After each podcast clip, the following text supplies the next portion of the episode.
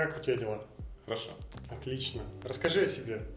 А, собственно, меня зовут Илья, я системный архитектор, руководитель отдела разработки компании Systematica Consulting, а еще параллельно занимаюсь подбором разработчиков для различных компаний, ну, в том числе для себя, для своей команды, в свою компанию, но и не только. Угу. Расскажи о своем опыте собеседований. А, начал, наверное, собеседовать в 2012 году. А, тогда это были просто там разовые собеседования. Ну, я был уже руководителем отдела, а, в геймдеве работал.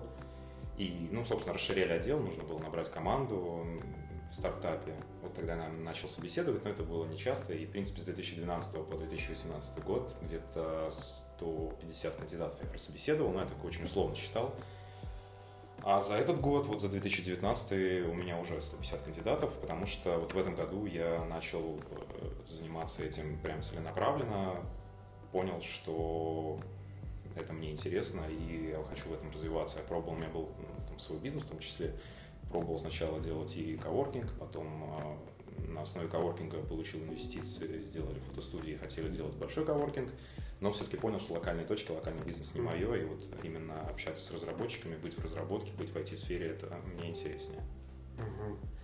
И у тебя хватает времени на все это, ну то есть это же все-таки... Это очень, это очень трудно, это огромный тайм-менеджмент, э, и лет 7 предыдущие, вот до 2019 года, а, я работал вообще без выходных, то есть у меня любое свободное время это было время на то, чтобы продумать какую-нибудь идею для собственного развития или развития бизнеса. И только вот э, в конце 2018 года, когда там определенное переосознание произошло, я закрыл все проекты сторонние, занялся только IT-сферой, наладил личную жизнь, наладил занятия спортом и Соответственно, да, сейчас времени не хватает, то есть у меня есть 8-часовой рабочий день. 80-часовой? 8, 8, 8, 8 часов рабочий день, да. И э, помимо этого я провожу собеседование, ограничиваю одно-два собеседования в день, поэтому это не особая проблема. Если раньше там, у меня доходил рабочий день вплоть до там, 14 часов, и это вызывало какие-то проблемы, то сейчас э, там, 8-10 часов, в принципе, абсолютно нормально. И я хотел бы тебя спросить, вот ты не выгорал вот в... Э, Два раза в жизни да. выгорал, да. Угу. Первый раз у меня был, а, я тогда ушел работать на себя, это было лет 7 назад, а, пытался делать фото-видео продакшн и хотел уйти из программирования, мне надоело сидеть в офисе, хотел ну, работать в поле. Да. И произошло выгорание, когда я понял, что в принципе непонятно к чему дальше стремиться, вообще непонятно, что нужно. Долго выходил из него, выходил сам, потом в конце концов а, общался с человеком. Есть такой классный персонаж Энди Фьорд, у него было совместно там, с кое-кем модельное агентство, ну и, в общем, с ним общался, он там кинул фразу, что нужно ценить каждую минуту своей жизни. И почему-то меня зацепило, я пересознал себя, и это было ну, первый раз, когда я вышел. А второй раз э, было выгорание, наверное, в конце 2018 года, когда я решил закрыть все проекты. Оно было скорее уже не личностное выгорание, а выгорание на тему а, работы с проектами, потому что я понял, ну, что это не то, к чему. Не, не иду не туда. И mm-hmm. я решил немножко развернуть вообще весь концепт. Давай, кстати, раз, развернем мы все-таки про собеседование. Да. И хотел тебя спросить, э, вот прохождение собеседований, э, сколько у тебя вообще занимает прохождение собеседований в плане того, что по времени, сколько ты тратишь на, на каждое из собеседований? Э, стараюсь тратить около одного часа. Иногда, если интересный собеседник, ну, бывает, там доходит до полутора, но там я уже просто сознательно начинаю ограничивать. И, в принципе, у меня когда назначаю собеседование, я все равно ставлю каждый час. Uh-huh. То есть у меня тайм-лимит э, час. Полчаса у меня где-то идет личная беседа, в которой я даже не задаю вопросы ни теоретически никакие, uh-huh. это скорее просто узнаю бэкграунд человека, обязательно узнаю, э, с каким проектом он работал, в чем он хочет развиваться, какие у него интересы. Я понимаю вообще, какой у него охват, там, то, что сейчас модными словами любят называть hard skills, soft skills, а, все на уровне беседы. Ну и когда уже понимаю, условно, какие вопросы нужно будет задавать этому человеку, тогда у меня остается полчаса на то, чтобы задать вопросы. В последнее время стало не хватать, потому что хочется более глубоко понять охват, насколько глубоко человек понимает в своем языке программирования, и уже не очень укладываешься, ну, то есть заканчивается час, и ты вроде вот спросил, а еще надо время же рассказать э, о проектах, хочется же рассказать человеку, с какими проектами ему можно поработать. Но я, если правильно помню, ты собеседуешь э, не только к себе в компанию, но еще да. и как бы, расскажи вот о, о глобальной вот этой вот миссии глобальной. А, моя глобальная идея в том, чтобы проводить собеседование минимальное количество раз, желательно один, то есть проводится максимально полное техническое собеседование. Дальше все проблемы было бы классно решать уже непосредственно работодателю, например, на испытательном сроке, потому что, ну, для того, мне кажется, есть испытательный срок, чтобы сработать, чтобы понять, команда а, вообще может сотрудничать с кандидатом или нет.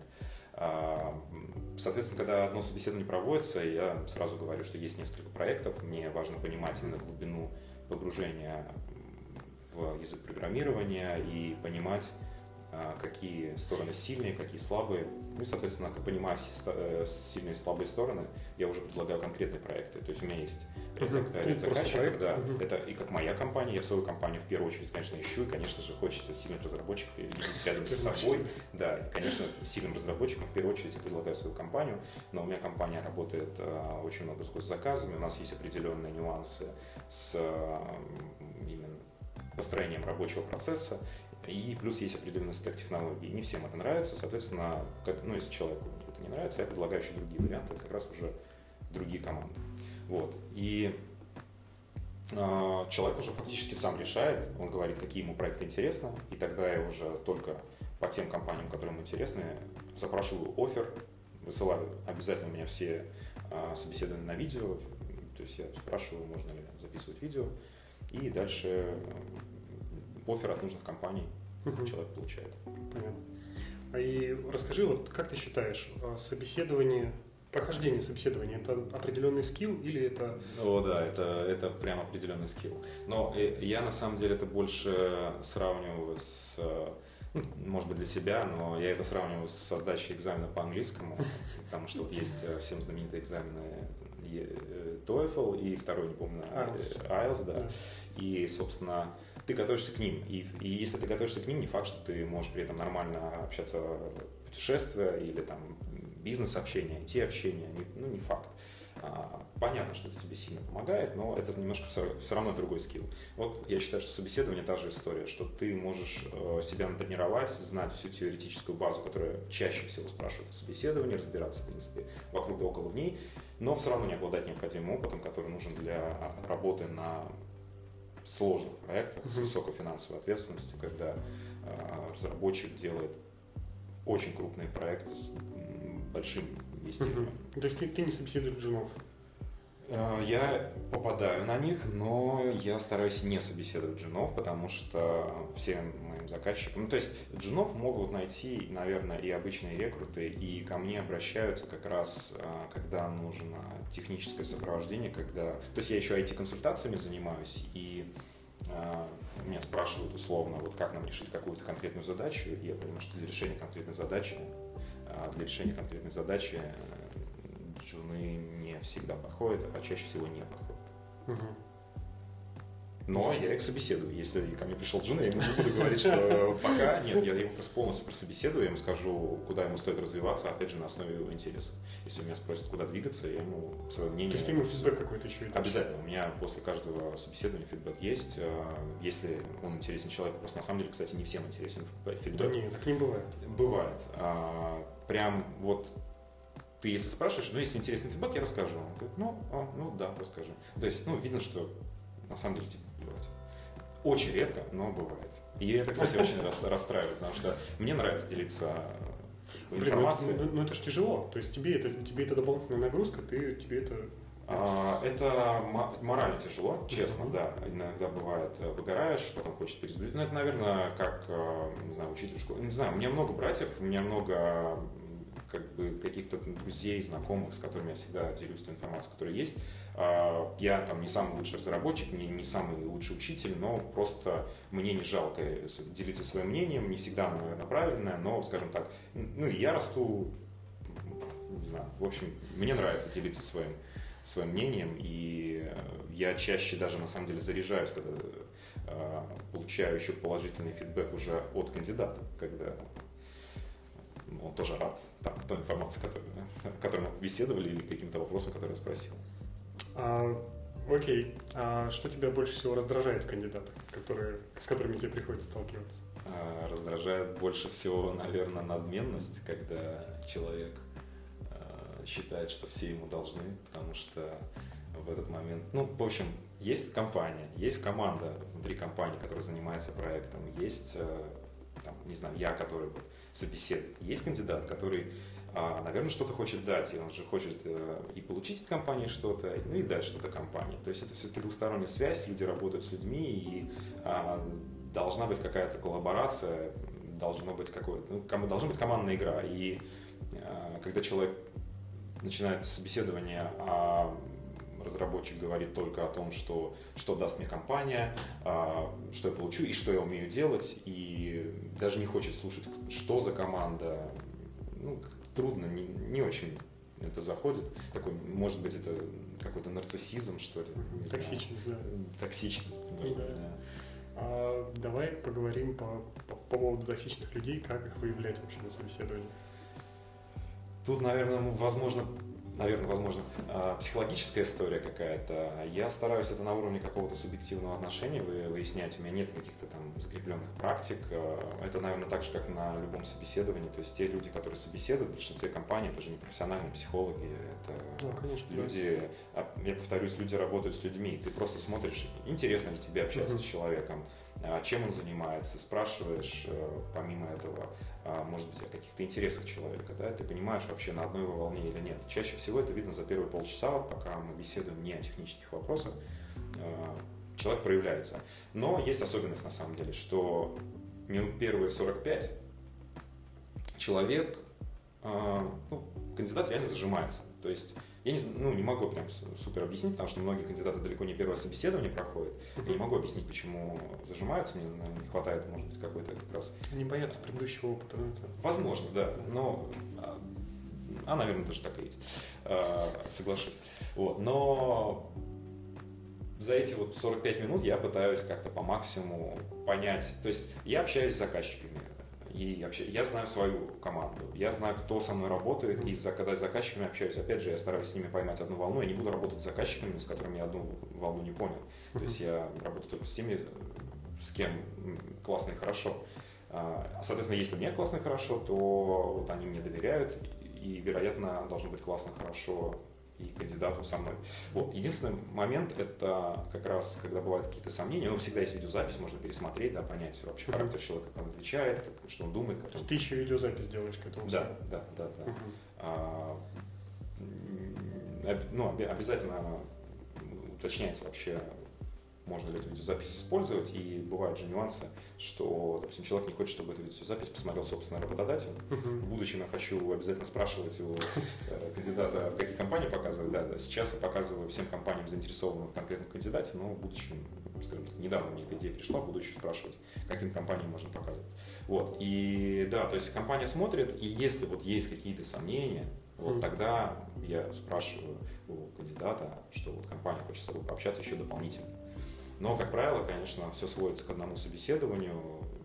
Сейчас, кстати, чаще стало появляться второе собеседование, потому что стал работать с более крупными заказчиками, и там уже не одна команда в компании или там несколько команд, а большие уже компании, и они говорят о том, что им недостаточно просто видеозаписи, им нужно все-таки лично пообщаться. Они, ну, и опять же, по разным причинам. Это в чем-то консерватизм, в чем-то сомнение, все равно. И... Ну, плюс ко всему, им хочется, может быть, как-то лич... именно личного общения, да, потому что, да. опять же, люди работают да, с людьми, да, да, да, да.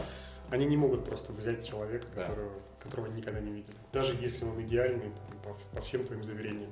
Да, ну, опять, опять же, да, есть всегда моя субъективность, uh-huh. и не факт, что я не подойдет. Да. Окей. А что ты думаешь по поводу разделения на разработчиков на уровне? Там junior, middle, senior и вот, вот. Ну, для меня это такое среднее по больнице. А, нету четкого разделения для меня, по крайней мере, на уровне именно привычном для многих. А, то есть я, конечно, делю. Это, но это, это некая сегментация, которая нужна для того, чтобы одним, одним специалистом понимать других специалистов, когда они обсуждают кандидата. Потому что нужно же как-то понять их уровень. Плюс, наверное, а, это способ возможно, финансовой сегментации, да, когда можно, можно ограничить э, специалиста по деньгам, сказав, что он меньше уровня. Но, то есть я, я стараюсь уровни по-другому определять. Э, это больше, наверное, похоже на какой-то рейтинг, то есть э, есть коммуникативность, есть скиллы там теоретические, есть опыт. И больше я ориентируюсь на опыт, то есть это количество релизнутых проектов, количество проектов в продакшене, какими командами работал человек, то есть насколько большие были команды разработки, сколько было вообще человек в компании, а, сколько был на каждом из проектов, который разрабатывал, сколько было активных пользователей на проекте. То есть вот это все, это реальный опыт, который влияет на разработку с финансовой стороны, потому что все-таки компания и кандидат, когда сходятся, задача компании... Э, Еще, кстати, интересная тема по поводу уровней, по поводу окладов, что а, разработчики часто говорят там, вот моя зарплатная вилка там такая. Uh-huh. На самом деле тут же история о том, что стоимость разработчика, ну, его зарплатная вилка определяется тем, сколько денег он может сгенерировать компании. И получается, что э, вот за, за, как бы задача кандидата рассказать о своем опыте так и иметь такой опыт, угу. а, чтобы, чтобы он смог доказать. Да, угу. чтобы он смог показать и доказать, что он этой компании принесет деньги. Соответственно, разделение уровня это ну, тот же junior, senior, middle, наверное, я делю а, по junior это просто теоретическая база, middle это несколько релизнутых проектов, общее понимание концепции разработки проекта с высоким бюджетом, и сеньор это уже человек, который может вести команду, может передать знания, э, делает это свободно и может контролировать а, процессы уже даже, может быть, не только разработки, а около разработки. Ну и обязательно иметь опыт э, релизнутых проектов и далеко не одного. Угу. Но конкретного четкого количества, конечно, я не подразделяю, что это вот 5 проектов, значит, сеньор, там, если там 4 проекта, то уже мид. Ну, то есть это все на, на уровне ощущений все-таки? Это больше на уровне ощущений, да, тут я ориентируюсь на свою экспертность, э, возможно, стоит прописать какие-то а да, четкие критерии. Можно ли вообще прописать такие критерии? То есть вообще теоретически, вот если придумать какие-то критерии, будут ли э, люди в них попадать? Я имею в виду, что будет ли иметь это какой-то смысл? Потому что все равно, мне кажется, будет такое, что вот э, этот человек, например, у него прекрасный опыт в, э, не знаю, в графике условной, но при этом абсолютно отсутствует опыт работы, не знаю, с каким-нибудь современным фреймворком, в котором, ну, не знаю, с React у него да. никакого опыта но при этом он в графике, ну просто бог, он прям там такие вещи делает, которые... Ну, вот, вот это отличный как раз показатель, потому что многие типа, а, вот он в графике разбирается, но на самом деле ничего кроме графики не знает, фреймворков не знает, он вообще Uh-huh. А, а на самом деле он может 10 лет работать в рекламном агентстве, делает просто потрясающие анимации, и для агентства он будет стоить огромных денег. И, uh-huh. и он будет все-таки медлом, но в графике, или может быть даже сеньором, но в графике. То есть он может быть, может даже держать реально крупные рекламные проекты, делать а, там супер анимации, делать, работать uh-huh. с, с Canvas, WebGL, там, если мы говорим про, про фронтенд, да. да? А, то есть, да, конечно, деление должно быть скорее не по уровням, не по вот этой вот сегментации, о которой мы говорим, а какой-то рейтинг в конкретных скиллах. Uh-huh. То есть мы должны все-таки рассматривать uh, hard skills, и причем hard skills различные для компании, не просто так, вот, что уровень языка или там владение графикой, а то есть для там, те компании, которые работают с графикой и с визуализацией, это будут в первую очередь, соответственно, скиллы по визуализации, и мы в первую очередь смотрим на них. А, когда мы говорим о какой-то там, не знаю, математической разработке, соответственно, это математические скиллы, то есть в этом ключе. И уровень разработчика, разработчика определяется, конечно, по вот этим скиллам, и это, наверное, сравнительная таблица. Мы, наверное, даже не должны, а, опять же, я, я никогда разработчику не говорю, какого он уровня. Меня бывает спрашивают, какого уровня меня оцениваете? Я говорю, я не оцениваю на уровень, uh-huh. я оцениваю те знания, которые есть, и тот опыт, который есть, в первую очередь опыт, насколько он подходит к конкретным проектам. И только для этих проектов я предлагаю э, возможность получить офер. Соответственно, мы именно пытаемся выяснить, в каких вот скиллах силен разработчик. И вот это является уровнем. Uh-huh. Ну и, наверное, надо в будущем ввести какую-то рейтинговую систему, а, которая позволит э, сравнивать разработчиков друг перед другом, но это уже должны быть одинаковые вопросы, а так как в каждом собеседовании вопросы разные, пока что, пока что без этого обходим, пока ты на субъективном не ну, У тебя же, наверное, все равно есть какой-то план по вопросам. То есть есть список. Да, базовые которые... вопросы, они на самом деле такие же, как у всех компаний. Это сборная солянка из э, вопросов многих компаний, на которые наложены а, реальные кейсы, с которыми я сталкивался. Mm-hmm. То есть это обязательно те ошибки, с которыми сталкивалась моя команда в разработке, начиная там от типов данных, когда приходит response от сервера и нужно там распарсить ответы элементарно. А, я знаю, что люди совершали ошибки из-за того, что неправильно описали условия, и заканчивая более серьезными архитектурными вещами, когда а, из-за неправильно организованной архитектуры а, приложения возникали ошибки при высокой нагрузке.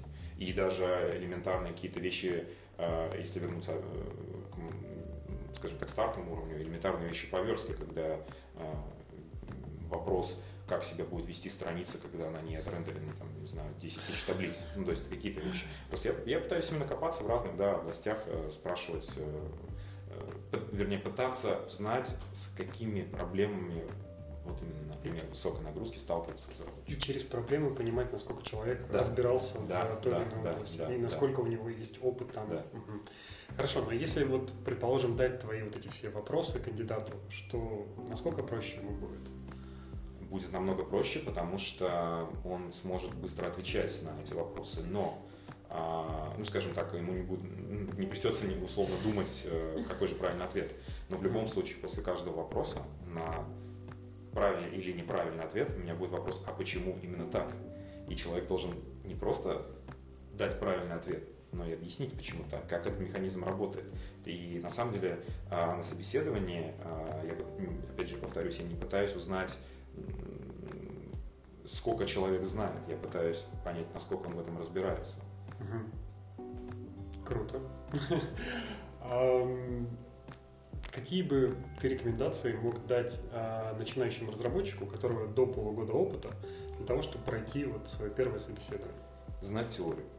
А, очень многие лезут сразу во фреймворки, а, в какие-то определенные ниши, может быть, графика. Ну, это вот, собственно, и, и есть вот различные ниши, различные скиллы и не начинают копаться в нюансах языка. Дело в том, что большинство вещей, которые существуют в языке и особенности работы даже фреймворков, появились как раз из-за особенностей языка. Из-за того, как, как он выдерживает нагрузку, из-за того, как он обрабатывает данные. Очень много нюансов. Чем больше нюансов человек знает, э, тем проще ему будет в дальнейшем.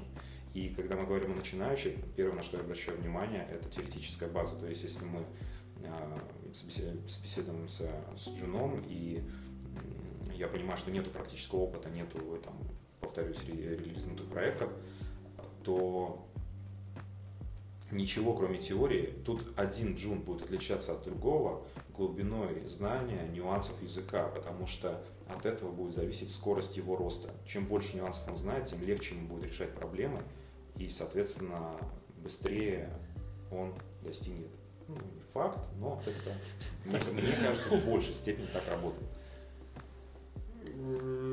Спорно. Но я не готов сейчас спорить, потому что потому что я сам не уверен. У меня тоже нет какого-то такого решения. Поэтому, наверное, хочу тебя спросить по вот все то же самое, но человеку посоветую что-нибудь. Человеку, который там, не знаю, уже лет 6 занимается фронтендом и что ему такого нужно сделать для того, чтобы вот не переживать там, перед следующим собеседованием?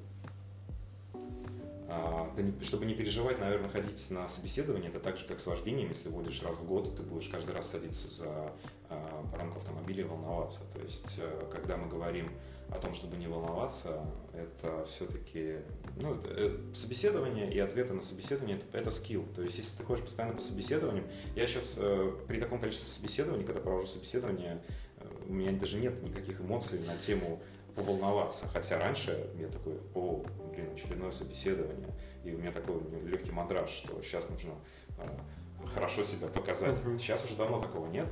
А, касательно того, как пройти собеседование для опытных, тут а, я вернусь э, к на начало нашего разговора о том, что люди работают с людьми. И почему-то все именно а, задумываются о том, как пройти собеседование. А нужно не пройти собеседование, нужно найти команду. То есть ты ищешь проект и команду, с которой тебе будет интересно работать. А команда ищет того кандидата, с которым им будет интересно вместе дальше развиваться. Да, но там образуется прослойка в виде рекрутера, который может не доносить до тебя ни ценности вообще компании, ни ценности команды, ни, ни, ни то, какая команда, какой проект. Ты можешь приходить, и у тебя может, может не быть вообще никакой информации об этом. Чтобы в начале, наверное, собеседования. То есть, если, если компании не делятся информацией и...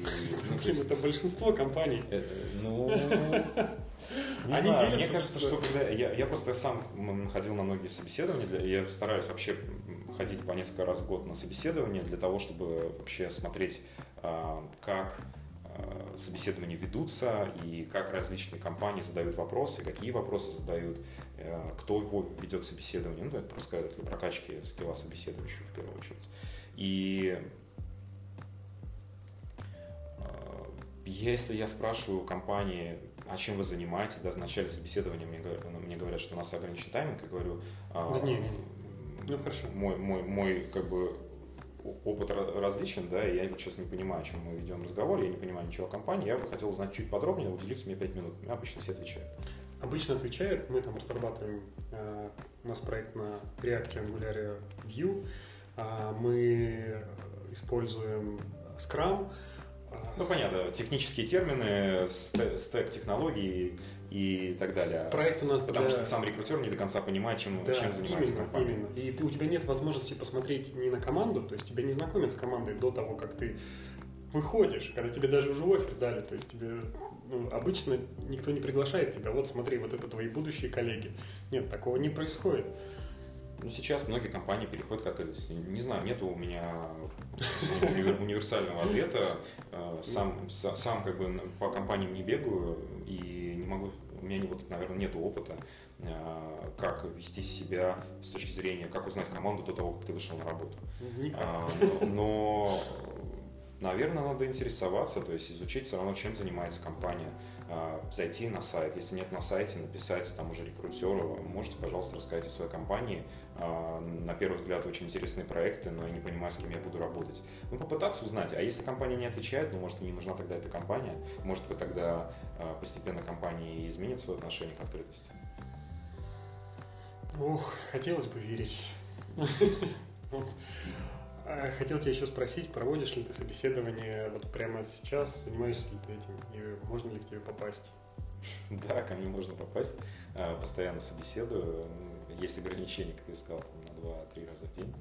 А, провожу собеседование, кстати, не только я, потому что еще не только... Ну, то есть я конкретно собеседование провожу по фронту. Uh-huh. Ну, и Node.js тоже цепляю, и PHP немножко собеседую, но только джунов и медлов, потому что по архитектуре PHP уже ну, давно сам не занимаюсь, и есть другие специалисты. Ну и, собственно, есть другие специалисты, тоже это в основном мои бывшие коллеги, которые в уровне которых я уверен, знаю, что они очень адекватные, классные ребята а, с огромным опытом высоконагруженных э, проектах с высокими, с высокими финансовыми вложениями. И, ну, собственно, все проводим собеседования, общаемся, и потом у нас есть вот, собственно, пул, э, э, пул компаний, а, с которыми мы сотрудничаем, постоянно какие-то компании приходят, уходят, и э, по этим компаниям мы делаем предложения. А для кандидата это как-то оплачивать? Ну, я имею в виду, что, что должен сделать кандидат? Вот, вот, вот я, допустим, захотел, а, чтобы ты начал меня продавать во все компании, там, ну, какие-то, которые, которые к тебе приходят. Не, не люблю слово продавать, но... Ну, да, но окей. На самом деле, тут история в том, что это скорее идет а, а, оплата времени за собеседование и так как еще у нас работают ребята-рекрутеры, которые ищут uh-huh. разработчиков, объясняют им, что вот есть такая история, а рекрутеры тоже получают определенный бонус этого. Ну и, соответственно, именно так формируется эта финансовая история. Хотелось бы, конечно, это сделать а, более доступным для компаний, но тут уже надо тогда как минимум выбирать самое дорогое звено рекрутеров. Но это уже, это, скажем так, дальнейший план. Ладно, не будем об этом. Сколько стоит? Бесплатно. Без, то, есть, просто, то есть просто приходишь? Пишешь мне в личку, хочу пройти собеседование. Да, я, э, у меня есть календарик, в котором все записано. Мне интересно общаться. А, единственный вот нюанс, просьба, а, если есть четкое понимание, что а, я только закончил курсы и узнать просто про эти собеседования. Для этого я, конечно, проведу это собеседование, но есть куча открытых платформ, где написан список вопросов, как минимум стоит подготовиться, как минимум стоит изучить теорию, по этим вопросам. То есть не просто какой правильный ответ, но и почему такой правильный ответ. Потому что все-таки самое главное это не, не правильный ответ, а понимание. Понимание сути, почему так работает. А у тебя есть какой-то вот опыт на тему того, сколько нужно примерно в годах опыта для того, чтобы вот хотя бы вот эти все основы? Нет четкого, и объясню почему. А, есть разработчики, Наверное, это в первую очередь разработчики с математическим складом ума, которые а, видят Вселенную как матрицу. А, они за 1-3 года достигают таких уровней. То есть вот мы сейчас буквально нашу компанию устроили разработчика, если не ошибаюсь, у него 3 или 4 года опыта, и он знает такие нюансы, которые не знают многие и через 7-8 лет разработки. И в то же время много ребят с 10-летним опытом работы, с 15-летним опытом работы, которые не развивались, которые выполняли рутинные задачи, и даже будучи тем лидом или а, системным архитектором, они mm-hmm. делали архитектуру проектов а, одинаково в течение пяти лет, например, последних, и никак не росли в этом, потому что не видели необходимости, они, у них классный оклад, а, у них классная компания известная, и самое главное, что они делают известные проекты. Но так получалось, что они не пытались прогрессировать ввиду того, что их все устраивало. Ну, комфортно, комфортно, и почему бы и нет. И тут они неожиданно спустя 5 лет осознают, что а технологии-то ушли вперед и попадают немножко в такую неприятную ситуацию. И, конечно, тут надо подтягивать э, уже знания. Но, получается, ответа на вопрос, сколько лет, нету, потому что это если ты копаешься, если ты развиваешь, если ты не только в рабочее время, например. Ну, самый минимум. Вот просто обозначил, вот, допустим, если вот ты обозначил, что если вы только что закончили курсы, то как бы приходить ко мне не нужно. А, ну вот помимо, ну, может быть, что-то есть, ну, там, спустя месяц после того, как вы закончили курсы, спустя два месяца. Ну, то есть какой-то вот самый-самый-самый базовый минимум. Если на джуна, наверное, нужно иметь год опыта, угу. а, мое мнение. То есть э, за год можно узнать много ситуаций, это при условии, что мы не по 8 часов э, в день делаем задачи какие-то просто функциональные и уходим, а занимаемся ресерчем, занимаемся тем, что изучаем э, подноготного языка программирования, изучаем, может быть, бенчмарки, изучаем, как оптимизировать всю эту историю. Тогда, наверное, уже через год можно выходить на серьезные интересные проекты. До этого, наверное, стоит ну, просто повкладывать в себя, да. Пэт-проекты, повкладывать в себя, помочь друзьям. А, не знаю, как фотографы начинают. Ты первый год фотографируешь всех друзей, а, набрал а, портфолио из портретов друзей, пошел продавать свои услуги за 5000 рублей в час, ну что-нибудь такое. Ну, обычно это так работает. Хорошо. Я тогда приложу ссылочку в описании. С... У тебя же есть, если я все правильно помню, там формочка, через которую можно записаться. Да, конечно. Ты не против? Не против. Супер. У тебя есть еще что-нибудь, что ты хочешь рассказать? Да нет, на, на самом деле так все очень подробно спросил, поэтому на самом деле любые вопросы можно даже и мне в личку писать, если что-то интересно, если что-то нужно подсказать, рассказать, я все расскажу. Я повторюсь, я люблю делиться знаниями. И я думаю, что можно и тебе, если что, писать. Да, я, если что, переправлю. Если... Да, ну, в общем, я думаю, что развернуть э, эту беседу потом в какое-то немножко другое русло, в письменном виде, в виде комментариев, да. где-либо, можно очень легко. Хорошо, спасибо тебе большое, было очень интересно. А, я думаю, что еще увидимся. Спасибо тебе, да, обязательно.